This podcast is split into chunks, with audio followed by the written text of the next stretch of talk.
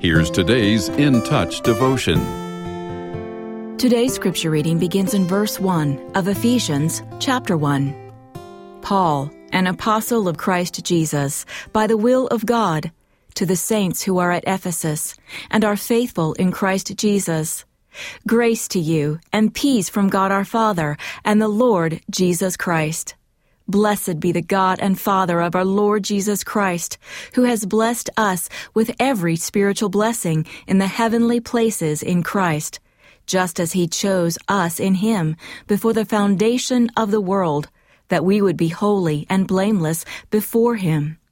In love, he predestined us to adoption as sons and daughters through Jesus Christ to himself according to the good pleasure of his will, to the praise of the glory of his grace, with which he favored us in the beloved.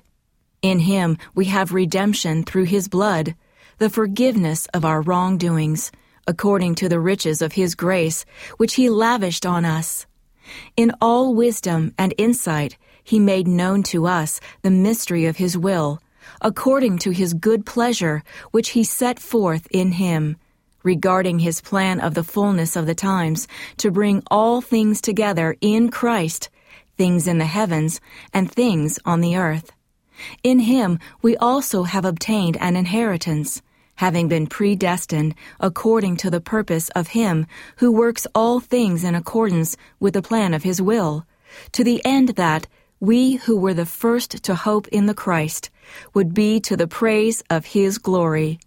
In him, you also, after listening to the message of truth, the gospel of your salvation, having also believed, you were sealed in him with the Holy Spirit of the promise, who is a first installment of our inheritance in regard to the redemption of God's own possession, to the praise of his glory. Imagine an elderly couple living in a dilapidated farmhouse. They can barely afford a few groceries and the medications they need. There isn't even enough money to keep the heat on all winter. Shortly after they both die, a huge deposit of oil is discovered on the old homestead. All their years of poverty were lived out sitting on top of untapped wealth. Sadly, many Christians go through life like that elderly couple. They've distilled Christianity down to its most basic parts God saved me, and someday I'll go to heaven.